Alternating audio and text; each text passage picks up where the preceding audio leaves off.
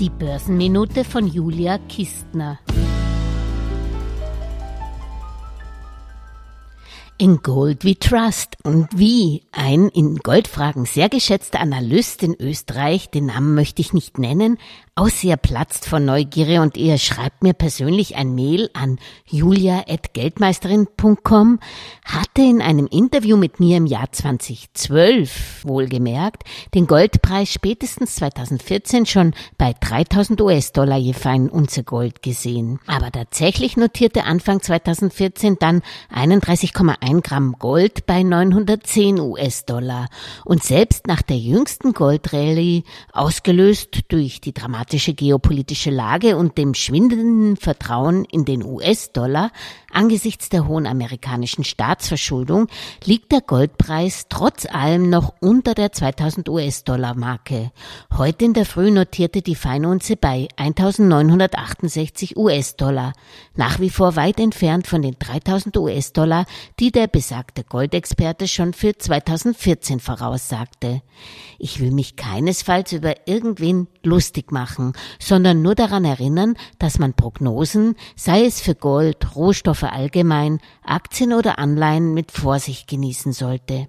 Ich bin kein Gegner von Goldinvestments. Gold beruhigt, wirft aber natürlich weder Dividende noch Zinsen ab und sollte, das ist meine ganz persönliche Meinung, keinen allzu großen Anteil im persönlichen Anlagevermögen haben. Bei mir sind es unter fünf Prozent. Eine wichtige Stütze für Gold könnten in den nächsten Jahren aber nicht nur ein schwächelnder Dollar und mittelfristig wieder sinkende Zinsen werden, sondern vor allem die aufstrebenden Schwellenstaaten sein.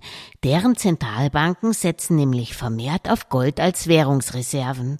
Rückenwind bekommt Gold aber vor allem durch den Aufstieg Indiens in die wirtschaftliche Oberliga. Laut Analysten der BBC besitzen die indischen Frauen, genau genommen deren Familien, bereits 11 Prozent des weltweit im Umlauf befindlichen physischen Goldes. Verbreitert sich jetzt tatsächlich mit dem Wirtschaftsaufschwung der Mittelstand in Indien, wird dort in erster Linie natürlich in das für die Mitgift und das Erbe so beliebte Gold bzw. in Goldschmuck kräftig investiert. Mit Prognosen, wie gesagt, muss man vorsichtig sein, doch so viel bin ich mir sicher, der Wert von Gold bleibt beständiger als der von Geld.